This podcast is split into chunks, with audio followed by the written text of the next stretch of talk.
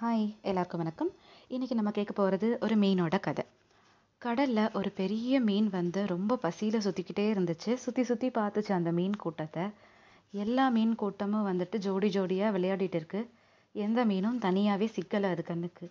ஐயையோ இன்னைக்கு நம்ம பட்னி தானா? இப்படியே போனால் சரி கொஞ்சம் தள்ளி போய் ஏதாவது மீன் கிடைக்குதா சாப்பிடன்னு பார்ப்போம் அப்படின்னு சொல்லிட்டு அந்த பெரிய மீன் போச்சு.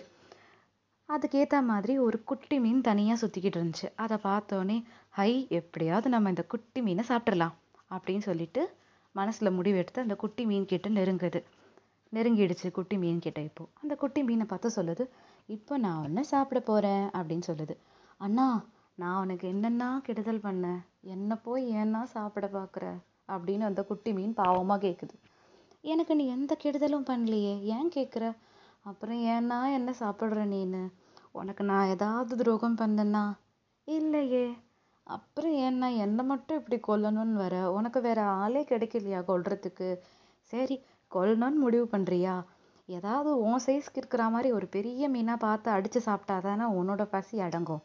நானே குட்டியாக இருக்கிறேன். என்கிட்ட வந்து போய் என் பசிக்கு நீ தான் இறன்றியே என்ன நியாயம் இதெல்லாம்? அப்படின்னு சொல்லிட்டு குட்டி மீன் பெரிய மீன் கிட்ட ஆர்கியூ பண்ணுது. பெரிய மீன் வந்து என்னென்னமோ சொல்லி ட்ரை பண்ணுது. இப்படியாவது ஒன்று நான் சாப்பிட்டே ஆகணும். நான் முடிவு பண்ணிட்டேன். ஐயோ என்ன சாப்பிட போகிறேன்னு என்கிட்டயே வந்து பெருமையாக சொல்கிறான் இவனெல்லாம் என்ன பண்ணுறது அப்படின்னு சொல்லி குட்டி மீன் மனசுக்குள்ளே போராடுது.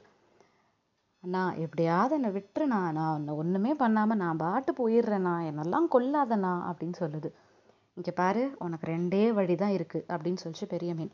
ஒன்று நீ உன்னை காப்பாற்றிக்கிட்டு இங்கேருந்து ஓடி போயிடு. அப்படி இல்லையா? எனக்கு நீ இரையாயிடு. அப்படின்னு சொல்லுதான். ஸோ இப்படி தான் நம்ம வாழ்க்கையும். ஒரு இக்கட்டான சூழ்நிலை வரும்போது அதை எதிர்த்து போராடணும். நம்ம ஒரே இடத்துல நின்றுக்கிட்டே இருந்தோம்னு வைங்க. அந்த பிரச்சனையை நம்மளால் சமாளிக்க முடியாது. எதிர்த்து போராடணும். தைரியமாக போராடணும். அந்த குட்டி மீன் மாதிரி ஆர்கியூ பண்ணிகிட்டே இருந்தால் பெரிய மீன் காண்டாகி நம்மளை முழுங்கிட்டு போயிடும். ஸோ நம்ம ஒரு காலத்தில் சுதந்திரத்துக்கு நம்ம நாட்டில் எவ்வளவோ கஷ்டப்பட்டு போராடி தான் அந்த சுதந்திரம் கிடைச்சிது. அதுக்கப்புறம் மனுஷனாக பிறந்த எல்லாருமே ஒரு ஒரு போராட்டத்தை தாண்டி தான் ஒரு ஒரு சக்ஸஸை வாங்கியிருக்காங்க. ஏன்? நம்ம இன்னைக்கு வரைக்கும் கோவிட் கூட போராடிட்டே தான் இருக்கோம்.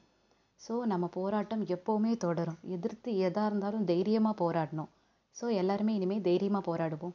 எந்த ஒரு பிரச்சனையும் கண்டு பயந்து அங்கேயே நிற்கக்கூடாதுன்னு நம்ம முடிவு எடுத்துக்கலாம். ஸோ இதான் இன்றைக்கி நான் படித்த ஸ்டோரி இதை உங்கள் கூட நான் ஷேர் பண்ணுறேன் ஃப்ரெண்ட்ஸ்